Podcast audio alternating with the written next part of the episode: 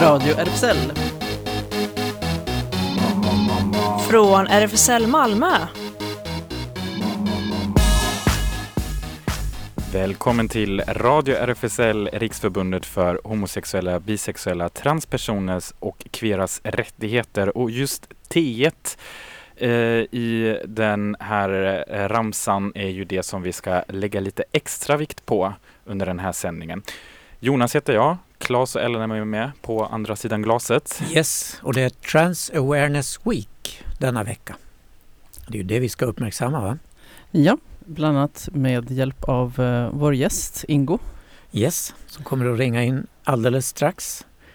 Eh, och det blir ju stor minnesfest eh, i val, eller vad man ska kalla det, på fredagskvällen som sänds eh, på nätet. Ingo kommer att berätta hur man når denna. Där alla namn ska läsas upp. Förskräckliga listan över människor som har blivit mördade runt om i världen för att de är T-personer. Mm. Och sen har vi, eh, vi kommer få lite, höra lite historia, lite bakgrund om själva Trans Awareness Week och liksom bakgrunden till detta. Och sen har vi lite någonting i bagaget också passande till det när man har blivit uppläxad till historien så har vi lite kulturkost. Ja, vi har ju det. Äntligen har jag fått ta med en av mina kära gamla LP-skivor hit till allas förundran. Vi har en LP-spelare här i studion som aldrig används. Och Claes är väldigt, väldigt glad över att vi får använda den idag. Ja, och som jag upptäckte att vi hade först idag. Jag har alltså... Du har aldrig sett den? Nej, nej. jag har lyckats gå förbi den obemärkt hela den här tiden.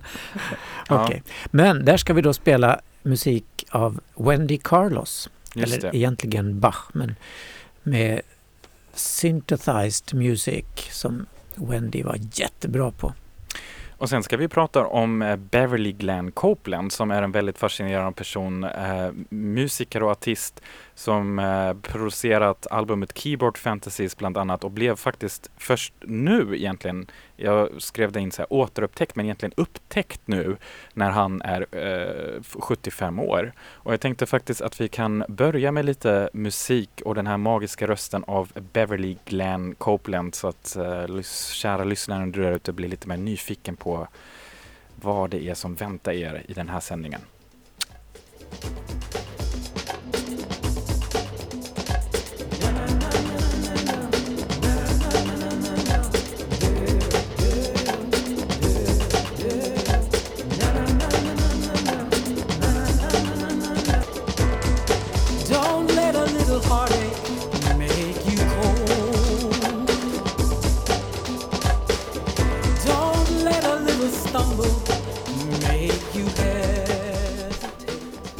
Fantastiska rösten av Beverly Glenn Copeland och vi får höra mer om Beverly Glenns historia lite senare. Men nu har vi Ingo med oss på telefonlinjen. Hallå där! Ja, hallå, hallå där! Välkommen till Radio RFSL! Mm, tack ska du ha! Tack för att jag fick vara med! Ja, um, ja du kan allt om uh, T, bokstaven i HBTQI-ramsan. Historiken bakom transaktivism och sådant. Kan du berätta lite? Um, Okej, okay, jag ska nog inte påstå att jag kan allt om eh, T och om transaktivism. Men jag tänkte prata lite grann om eh, bakgrunden till eh, Transgender Day of Remembrance som firas över hela världen nu, eller ja, firas, uppmärksammas i hela världen nu på fredag och är en ganska stor händelse i transaktivismens kalender varje år. Så känns det som någonting som du vill veta mer om? Ja, väldigt bra. Vi sa ja. väldigt kort här in, eh, i vårt introduktion att det blir ett stort event på fredagskvällen. Ja, alltså Okej, okay, så varje år så sedan 1998 då så där det var en transkvinna som blev mördad eh, så eh, Eh, startade Gwendolyn Ann Smith eh, och ville göra en eh, uppmärksamma sin väninna. Och hon gjorde det med att eh, typ tända ljus men också uppmärksamma transkroppar. Eh, Alla vi som liksom går runt med icke-binära, trans. Vi liksom, det finns alltid en möjlighet att vi kan utsättas för våld och eh, det, det, ibland är det svårt. Och över hela världen så är det väldigt många som eh, tyvärr blir på grund av transfobi och transhat blir eh, mördade, dödade, brakta om livet. Och för att inte glömma bort dem så eh, samlas namn in. Deras namn samlas in och sen på den här eh, dagen, Transgender Day of Remembrance, alltså transdagen för att komma ihåg och minnas, så brukar eh, det anordnas olika aktiviteter runt om på jorden för att dels läsa upp namnen, dels hitta en plats där man kan eh, samlas och känna sig trygg som transperson, icke-binär person. Och eh, nu så i, här i eh, Sverige så den här veckan firas och uppmärksammas Trans Awareness Week, Week hela veckan. Och eh, på lördag så kommer vi på RFSL Malmö anordna en eh, ljusmanifestation på Gustav Adolfs torg. Men som du säger, på fredag redan då, för den här Transgender Day of Remembrance, den uppmärksammas den 20 november varje år.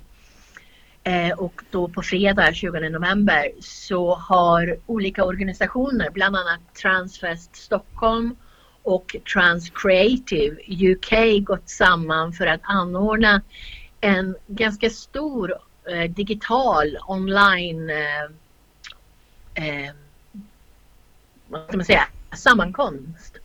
Där de har diverse artister, de har diverse prat men där de också kommer att läsa upp namnen på alla som har mist livet, alla våra bröder och systrar som har mist livet under det senaste året som har gått. Och det är förfärande många ju. Mm. Ja, det är, ska se, jag hade siffrorna här, 300 360 tror jag det var. Aha. Här ska vi se. 350 trans och gender, eh, alltså köns, icke-binära personer har eh, blivit rapporterat dödade eh, över hela världen under året. Och de flesta utav de som har blivit mördade är mördade när de utför sitt jobb. De är sexarbetare, de går till jobbet, de är människor som lever och ja, görs, lever sitt liv och så blir de mördade mitt i sitt liv. Så ehm, ja, det kommer och deras namn kommer delges och läsas på den här eh, digitala. Det är lite svårt, jag håller på att översätta det från engelska samtidigt som jag pratar svenska. Jag känner att mitt språk blir lite lidande. Så ber om ursäkt för det. Mm. Vi kanske Men ska... det här eventet i alla fall. Jag kommer att lägga upp det på RFSL-radions eh, sida så att de som vill kan gå med på det här digitala eventet som kommer utföras på Zoom. Det kommer ta cirka två timmar. Eh, det är gratis att vara med och delta i det här digitala mötet och eh, den här träffen. Men det är också en ganska, jag tror det är en hjärtesak att vara en av de människorna som är med och liksom uppmärksammar alla som har förlorat livet. Mm.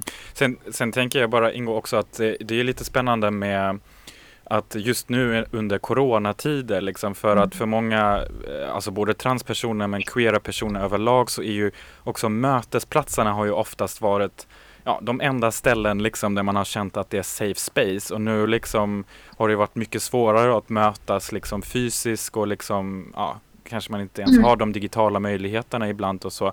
Så jag känner ju också, får ju kolla lite med RFSL i stort sett liksom, men man vill ju gärna se någon slags rapport egentligen, så här, hur har det gått det här året mm. hittills? Liksom? Har du nog personligen någon uppfattning om det eller så här, vad känner du håller du med mig där? Alltså till viss del håller jag med dig för att det är klart att det är svårare när man inte får träffas men det är också svårare att hålla den här mentala hälsan, alltså hålla humöret uppe för om man känner sig isolerad och ensam. Mm. Att det här att träffa andra som liksom, där man ja, har ett safe space, ett säkert ställe där man liksom kan släppa ner garden lite grann. De ställena har vi ju inte haft nu under Corona. Vilket gör att man kanske mår lite sämre för man måste bära så mycket helt själv. För att orka med vardagen och göra de praktiska sakerna i, ja, vad ska man säga, det normativa samhället som man ändå måste göra.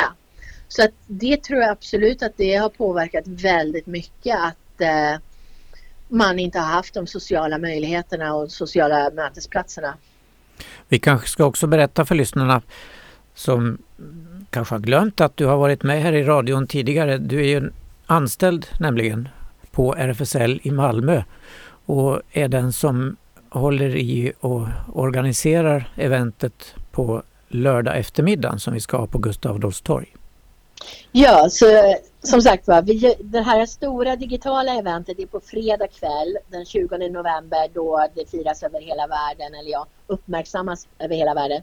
Men vi här i Malmö, vi valde att lägga det på lördag eftermiddag för att tillsammans med RFSL Rådgivningen som ha, håller i en workshop, workshop på eftermiddagen där på lördag om sex och hälsa för transpersoner så vi har lagt våran eh, ljushögtid klockan fyra efter deras workshop. Så, vi...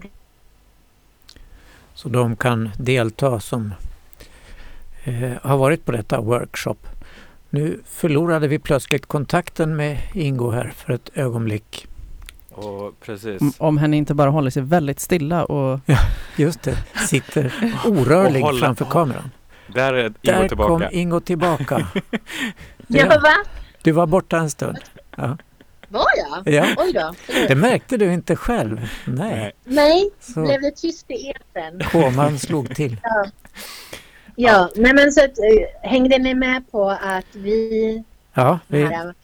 Ljushögtiden på lördag eftermiddag efter RFSL rådgivningen Skånes workshop. Mm. Precis. Och så det... att man kan komma och på våran, på Gustav Adolfs torg där vi träffas så har vi nog... Nu försvann Ingo igen. Ja, men jag tror att vi kan också hänvisa till att vi länkar ju ut till eh, de här eh, minnesstunden och eventen också. Ja, visst, det kommer ja. på vår Facebook-sida. Så, nu Ingo var du tillbaka. Det hackar ja. här långt ifrån. Det digitala vill inte hålla med oss här längre. Men då tycker jag vi tar den låten som Ingo har valt. Mm, nämligen. Vill du berätta Ingo? Uh, you are my sister med Anthony and Johnsons. Yes. yes. Jag tänkte att den skulle passa bra. Den passar väldigt Jättebra. bra tycker vi här också. Tack så jättemycket Tack. Ingo. Mm. Hej då. tack ska ni ha. Hej då. Ha det så fint. Hej. You are my sister, we were born So innocent, so full of need.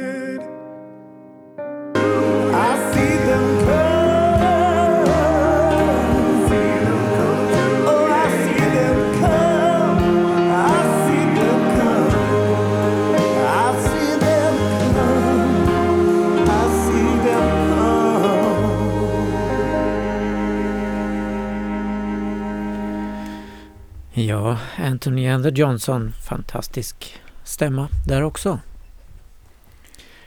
Och vi går från den ena stämman till den andra, ja. Fast inte riktigt nu, för det blir inte så mycket sjungandet kanske. Det blir ju inte det, men det Nej. blir något helt annat. Wendy Carlos handlar om, föddes som Walter Carlos redan 1939 och lever fortfarande i högönsklig välmåga, tror jag han är inte aktiv längre. Det är en amerikansk musiker och kompositör och väldigt berömd på sin tid för elektronisk musik och filmmusik. Född i eh, New York och studerade vid universitet fysik och musik. Eh, och hjälpte till att utveckla den elektroniska Moog synthesizern som sen blev väldigt eh, använd i många olika sammanhang. Robert Moog skapade den. Och där hjälpte Wendy till med detta.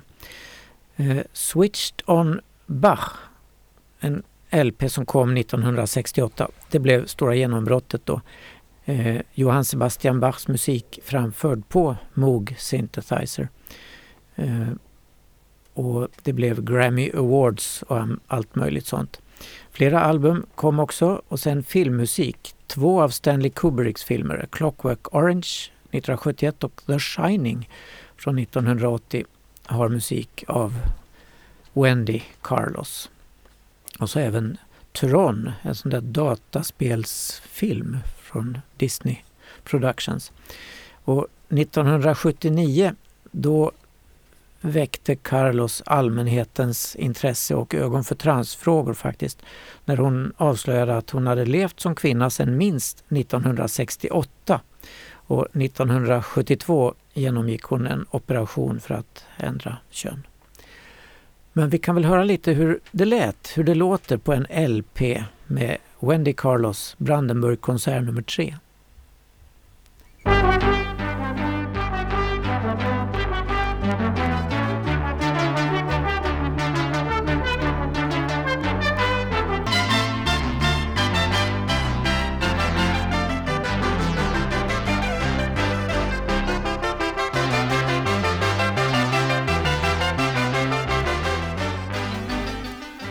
Stackars Jonas rev sig i håret där. Jag har ingen tid på datorn för detta. Nej, just det.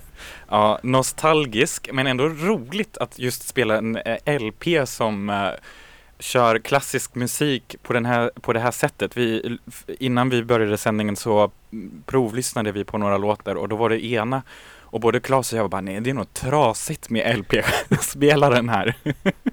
Men det var det inte. Nej, det var det inte. Nej. Det var väldigt utom... Och som ja. Ellen sa, man hör till och med LP-knastret. Just det. ja, ifall någon lyssnare skulle undra om det verkligen var autentiskt ja, så... Ja, vi kan bekräfta det. Och du har också en klassiker att berätta om, Jonas. Mm, just det. Men en annan typ av klassiker då. Um, och uh, kanske mer en, vad ska man säga, neoklassiker kanske på det sättet. Uh, det handlar nämligen om Beverly Glenn Copeland och jag hittade uh, häromdagen faktiskt en fantastisk artikel på The Washington Post som skrev Down despair, Beverly Glenn Copeland actually has hope to offer us in 2020. Och det är ju väldigt glada nyheter att en person i alla de här dåliga nyheterna kan man faktiskt också få lite glada nyheter. Och jag blev bara glad, eller jag blev bara glad av när man tittar på en bild av eh, Glenn Copeland faktiskt. Um, och eh, den här personen har också själv faktiskt påverkats ändå rätt mycket av covid-19 och pandemin och eh, ja, så, så nästan eh, han och sin partner eh, gick nästan miste om sitt hus liksom och är nu, bor nu på ett annat ställe och så. Men det är inte det jag ska prata om, nämligen Glenn, Beverly Glenn Copeland är en musiker, 76 år, eh, ung kan man ju säga och blev eh, ja, känd för inte så länge sedan faktiskt. Och han själv beskrev sig som, eh, eller ja, för, för många, många, många år sedan som att, ja, eh, vet du, berättade till sin partner att jag tror nog inte att eh, att jag, alltså, de kommer hitta min musik efter att jag har dött någon gång. Och eh, så blev det ändå inte. Och helt plötsligt så, eh, förra året i alla fall, så började han eh, turnera runt eh, i USA. Jag vet inte om han har varit i Europa också. Och det finns också en väldigt spännande dokumentär. Det här är alltså en person som har också mycket att berätta om sin resa som transperson faktiskt. Um, och i den här artikeln blev det väldigt fint nämnt att, um, eller det kanske var i en annan artikel, men att um, det är ju många personer nu, kanske många unga transpersoner som just ja, försöker också hitta lite förebilder och så märkte han själv att ja men här, här är ju jag liksom som som har varit aktiv på 60-talet och 70-talet när speciellt många transfrågor i USA var supertabuiserade och eh, ja, och det, det, blev en, eh, det är också det som man kan faktiskt äh, återspeglas lite i äh, fascinationen för hans musik. Men jag tänkte faktiskt att vi kan lyssna på en liten snutt av äh, ur dokumentären, ehm, hur den låter. Men... Är den som heter Keyboard Fantasies? Exakt, Keyboard Fantasies. Det är både namnet på ett album och också på um, själva eh, dokumentärfilmen. Den heter egentligen Keyboard Fa Fantasies The Beverly Glenn Copeland Story. Och det är verkligen en eh, lång historia kan man tänka sig. Och det var ganska intressant för att eh, just hur han då blev återigen upptäckt så att säga. Um, och det tänkte jag att vi kan uh, låta honom berätta lite själv här. Hi, my name is Ryota Masuko. I own a small record shop based in Japan. I've been listening to a lot of folk, jazz, and ethnic music of the world, and now I arrive to your music. Your initial LP is famous for the collector, but I but I was the first time listening to your very early cassette tape Keyboard Fantasies. It was a very emotional experience for me. Also, the sleeve art is fantastic. I would like to introduce your music to Japan, I guess Japanese music addict. Do you have stock copy of Keyboard Fantasies? I would like to buy this if you have. That's it. That's it. Så det var väldigt intressant att just en uh, liten record shop owner i Japan då upptäckte ett kassettband med hans musik och kontaktade honom då direkt. Och ja, och sen eh, med, med, med detta sagt då, då blev helt plötsligt blev en jättespridning på hans musik. Och, eh, I sagt, Japan eller i eh, hela nej, världen? i hela världen. Mm. Och eh, det det som är så intressant för att en, en stor del av musiken producerade han ändå på 70 och 80-talet och den blev liksom ja, inte superuppmärksammat alls. Och sen eh, har han har alltid fortsatt, alltid gjort musik hela sitt liv och gjort det sen mm, ja, mest i, i, i det privata liksom. Men nu har fått eh, väldigt mycket uppmärksamhet pl eh, plötsligt. Och också en väldigt Uh, utomordentlig röst som man uh, får lyssna på på flera album som man kan kolla upp. Och jag rekommenderar också den här dokumentärfilmen som dess värre ändå inte är riktigt tillgängligt än för att jag tror att filmen gjordes, eh, släpptes förra året och den turnerar väl runt fortfarande på olika filmfestivaler så man får ha lite tålamod med att, um, ja, med att titta på den. Så hoppas det är lite så kanske, kanske nästa år här i Sverige. Men tills dess så får man nöja sig helt enkelt med den här fantastiska musiken. Till exempel La Vita.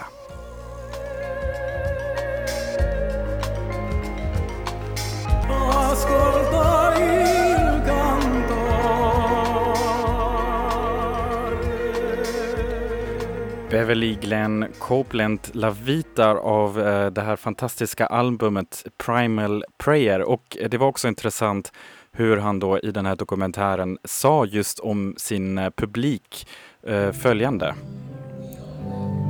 When I, when I wrote this, I, I said to people, this is for your children. I did. I said, this is for your children to listen to, and it will perhaps maybe make them feel very calm and may go to sleep easily. And people in that time were, were doing exactly that. They were, they would write me and say, oh, I play this for my children, and they just zone out. Well, those were the children that were being born at that time, and they are now the ones who are playing with me. Så det är väl det som är så fascinerande att eh, målgruppen som var då eh, bebisar eh, går nu runt på turné tillsammans med Glenn. Och de hörde den då som väldigt, väldigt små, så ligger det kvar. Exakt, så nu... ligger det kvar. yes. Eh, jättefint. Jag hoppas verkligen att den här dokumentären släpps snart för allmänheten. Och då går vi över till veckans låt från Fingerlicken presenterad även denna vecka av Gina 040. Soft Moon heter låten och öppnar med det dånande Coast Dream-trummorna och en surrande baslinje innan det utvecklades till ett expansivt himmelshus.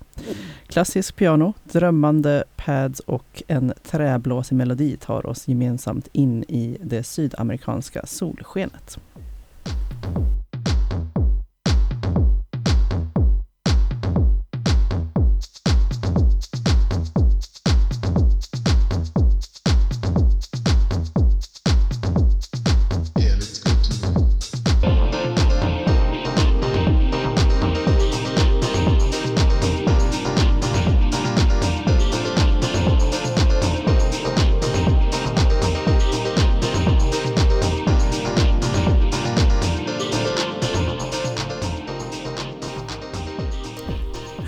Claes börjar snabbt här med ett ja. Det var mest eh, en kommentar till musiken såklart, eller hur? Visst. För att eh, man gungar lite, känner lite den sydamerikanska klubbvibben här och eh, saknar såklart fingerlicken, eh, ser dem spela live med alla sina DJs och eh, tackar Gina 040 för veckans låt. Radio RFSL. Nyheter. Och vi börjar i vårt grannland, mitt hemland nästan. Det blir nämligen straffbart i Norge att uttrycka sig hatiskt också mot transpersoner och bisexuella nu. Bögar och lesbiska är sedan 1981 skyddade från hatprat enligt norsk lag. Straffet kan bli upp till ett års fängelse eller böter om de hatiska uttalandena hålls privat eller upp till tre år i fängelse för offentliga kommentarer av det där slaget. Nu har lagen från 1981 uppdaterats för att förhindra hatbrott baserat på sexuell läggning, vilket skyddar bisexuella och pansexuella liksom personer med andra queer-identiteter. Och genom att den uppdaterade lagbestämmelsen också förbjuder hatprat baserat på kön, könsidentitet eller uttryck inbegrips alltså även transpersoner. Och en liten stat i Ungern strax öster om Budapest har blivit den första i landet att bli, ja nu blir det tyvärr inte lika positivt, hbtq-fri. Beslutet har tagits med inspiration från Polen där en tredjedel av landet redan har infört liknande zoner och det kunde man läsa om i bland annat QX. Eh, staden Nacakata har röstat igenom ett förslag som liknar de som redan gjort en tredjedel av Polen hbtq-fritt. Staden ligger strax om Budapest och har cirka 12 000 invånare. I Ungern har hbtq-personer deras rättigheter sedan en lång tid tillbaka alltmer inskränkts och flera vittnar om en utbrett utsatthet. Att vara hbtq är ett ideologiskt val. Om man väljer sin sexuell orientering ska den lokala politikern Akos Chabo ha sagt i ett uttalande efter beslutet. Målet med de här zonerna är att stoppa spridningen av hbtq-propaganda som det sägs och förslaget kommer efter ytterligare homofobiska attacker som svar på en nyligen publicerad barnbok. I A Fairy Tale Island for Everyone, som boken heter på engelska, finns historier som bland annat inkluderar hbtq-personer, funktionsvariationer och romer. Detta eldade på, eldade på presidenten Viktor Orbán och hans högerkonservativa kompanjoner som menade att hbtq-rörelsen ska lämna våra barn i fred. Kan man inte införa trans och homofobifria ja, länder kanske rent av Ja. istället? Just ja, det. zoner, ja, exakt. Eh, ja, den här utvecklingen i Ungern kommer ironiskt nog bara veckan efter att en ny hbtq-strategi med syfte att stärka hbtqi-personers rättigheter har antagits av EU-kommissionen. kommissionen. Det är första gången kommissionen tar ett sådant, eh, sådant steg. De kommande fem åren ska kommissionen observera hur medlemsländerna tillämpar strategin samtidigt som några förslag ska lagföras på EU-nivå. Många tycker att strategin är bra men skulle också vilja eh, mer, mer handlingskraftiga åtgärder. Syftet är att skapa en gemensam strategi som alla medlemsländer måste hålla sig till samt en tidsplan. Målet är också att införa lagstiftning på EU-nivå, till exempel att samkönade äktenskap ska vara giltiga i hela EU. Strategin uppmanar också länder till kriminalisering av påtvingad abort och tvångssterilisering av transpersoner. De flesta svenska representanter i EU-parlamentet välkomnar förslaget men är skeptiska till om det går att genomdriva med tanke på till exempel Polens och Ungerns inställning. Det är viktigt att EU nu sätter ner foten och understryker att våra rättigheter är viktiga, särskilt eftersom högerpopulismen är så stark i Europa idag. Svenska politiker har också en hemläxa att göra för att vi själva ska leva upp till strategin, säger RFSLs förbundsordförande Deidre Palacios. EU har mycket, mycket kvar att göra när det gäller hbtqi-personers fri och rättigheter. Dis diskrimineringen är utbredd och i de flesta länder ger lagstiftningen inte ett heltäckande skydd mot diskriminering. I många av EUs länder täcker inte hatbrottslagstiftningen våldsbrott på grund av sexuell läggning. Då är det lite positiva vibbar härifrån Lettland där konstitutionsdomstolen i ett utslag glädjande nog har bekräftat att regnbågsfamiljer ska ha samma rätt till föräldraledighet som heterosexuella föräldrapar. Ett lesbiskt föräldrapar, Liga och Evita, som nekats rätt till den del av föräldraledigheten som fadern ska ha rätt till, stämde staten och vann förra veckan i Lettlands konstitutionsdomstol.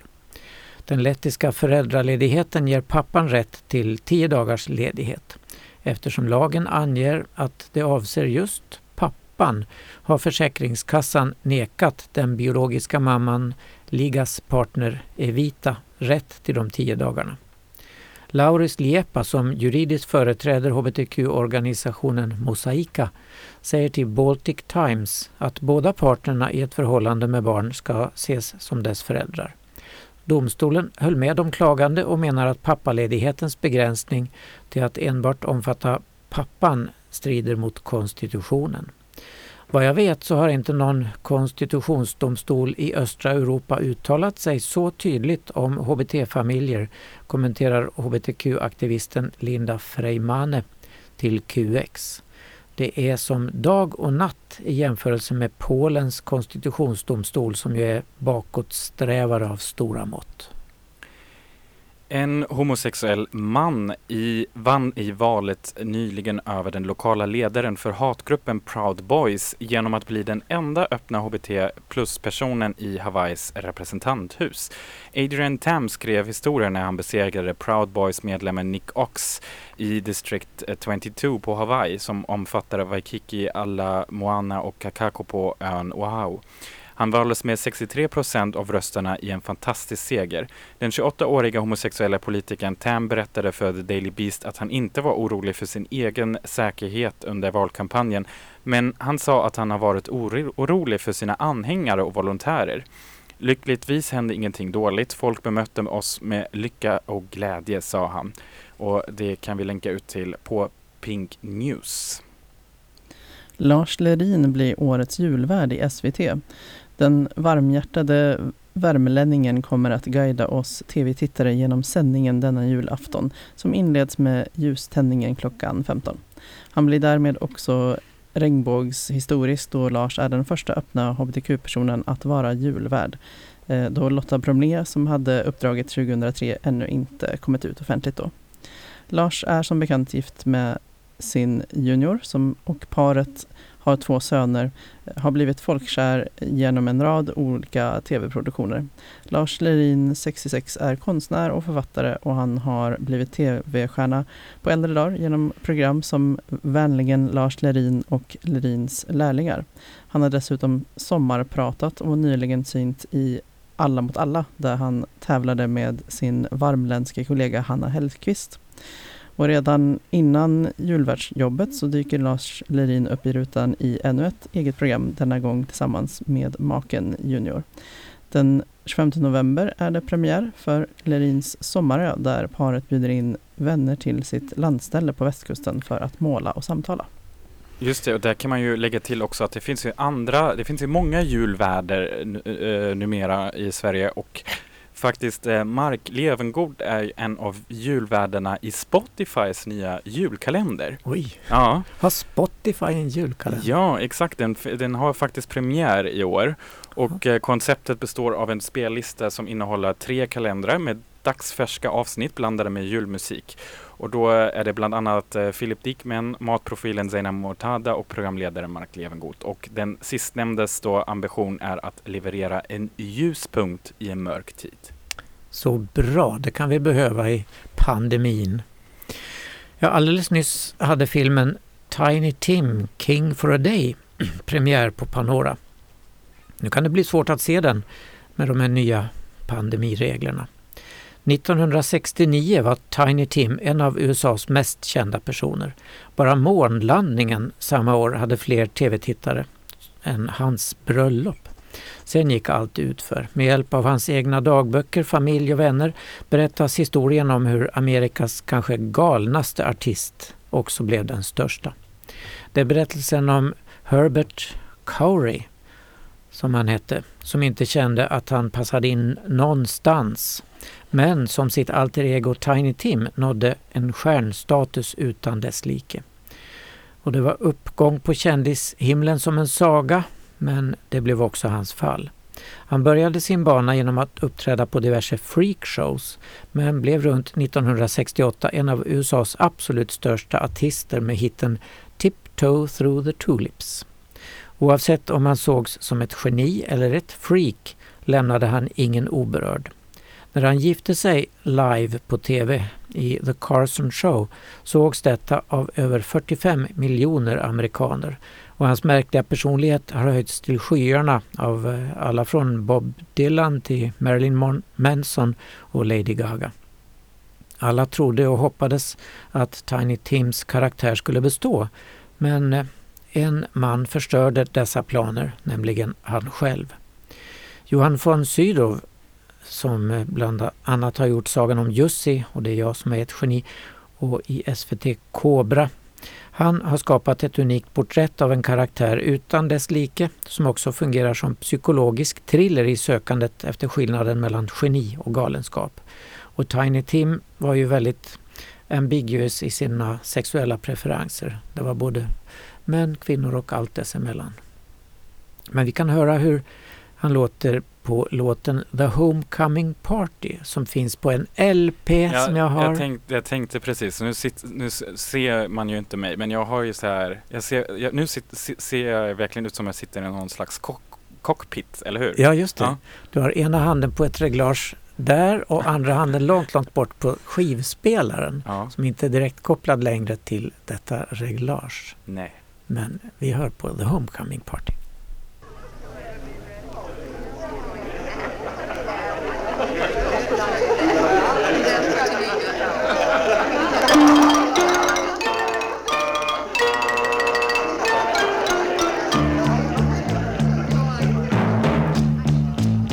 I wasn't sure, but something told me not to.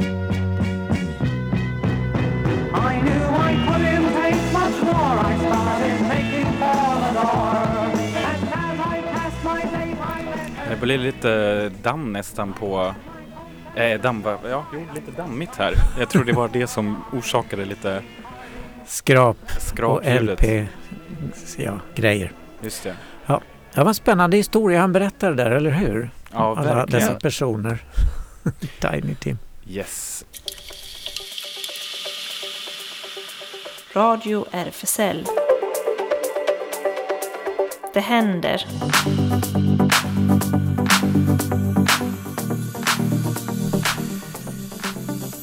Radio RFSL är det du lyssnar på och RFSL Malmö är bakom, eh, eller ja, ställa sig helt och hållet bakom Radio RFSL nästan kan man ju så säga och har sin lokal på Stora Nygatan 18 och en Facebook-sida där man bland annat också, vi kan ju påminna igen, eh, kan hålla sig uppdaterad om just eh, Um, The Day of Remembrance nu i den här eh, transveckan och eh, också själva eventet då med rådgivningen Skåne och eh, på lördag då med en liten minnesstund också. Tisdagscafé, fikaträff där man kan få hjälp med smartphone, padda och eh, kanske också bara snacka är ju på tisdagar mellan 15 och 18. Och eh, Språkcafé det är ett snyggt samarbete mellan Newcomers och Seniorgruppen som eh, ses på torsdag klockan 15 till 18. Och newcomers träffas på fredagar mellan 15 och 19. Och nu är ju min fråga, hur blir det då? Är då blir det snart digitala träffar eller? Eh? Ja, vi ska ha styrelsemöte på måndag kväll och bestämma hur vi går vidare. Men eh, troligtvis går det mesta över till digitalt. Eh, men vi får ju vara åtta personer så eventuellt skulle man kunna, seniorerna i alla fall, kunna träffas på söndagarna, åtta stycken. Men vi ska lära ut eh, hur man sköter det hela digitalt även till seniorerna så gott det går. Just det. Sen eh, detsamma gäller ju att eh, medlemsfest har ju pausat lite tills läget förbättras förhoppningsvis snart.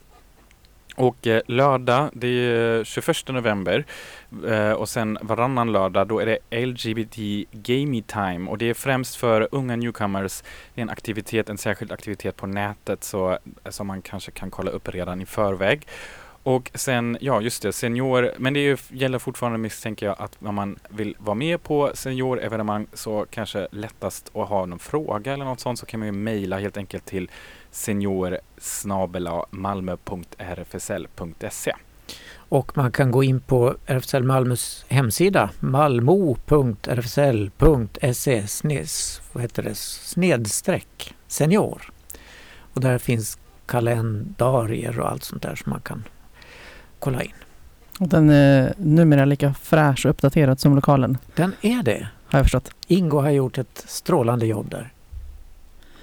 Och Transgender Day of Remembrance, eh, ja, nu är det ju hela veckan då, men eh, eh, hela vecka 47 i Helsingborg.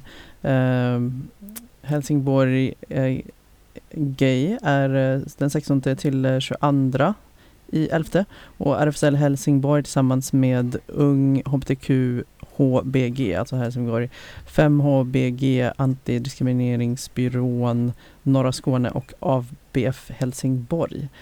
Eh, och den 20 är det transfest. Nu på fredag alltså. Ja, det var det som Ingo berättade om. Just Det det. här evenemanget på kvällen. Ja. Ja, och, eh, och sen eh, ja, det här då eh, på lördagen också på Gustavs Adolfs torg. Precis. Habitat Q, ungdomshänget, de har också blivit så halvdigitala. Måndagar och onsdagar mellan 17 och 20 för alla mellan 13 och 19 år. Samling nu på måndagar på Fryshuset, Sofielundsvägen 5 och då har man eh, promenad och parkfika. Då får man verkligen ta på sig varma kläder kanske. Men eh, sägs ju att unga personer inte fryser lika mycket. på onsdagarna blir det då digitala häng och lättast att kolla in på deras Facebook eller Instagram faktiskt till och med habitat understreck Q. Samtalsgrupp för äldre ordnas nu då. Eh, med start på tisdag i nästa vecka är det RFSL centralt som håller en samtalsgrupp för hbtqi-personer över 60 år. Och upplägget är inspirerat av livsberättargrupper och existentiella samtalsgrupper och fokuserar på samtal om livsfrågor och delandet av erfarenheter. Och vill man vara med på det här så kan man få information på eh, ett evenemang på Facebook där vi kan lägga ut eh, en länk. Och ännu ett online-evenemang eh, anordnat eh, av eh, RFSL. Rapport släpp avslagsmotiveringar i hbtqi asylärenden. Det är eh, måndag, kommande måndag eh, mellan 11 och 12.30. Välkommen till ett seminarium om RFSLs nya rättsutredning om migrationsmyndigheternas hantering av hbtqi asylärenden.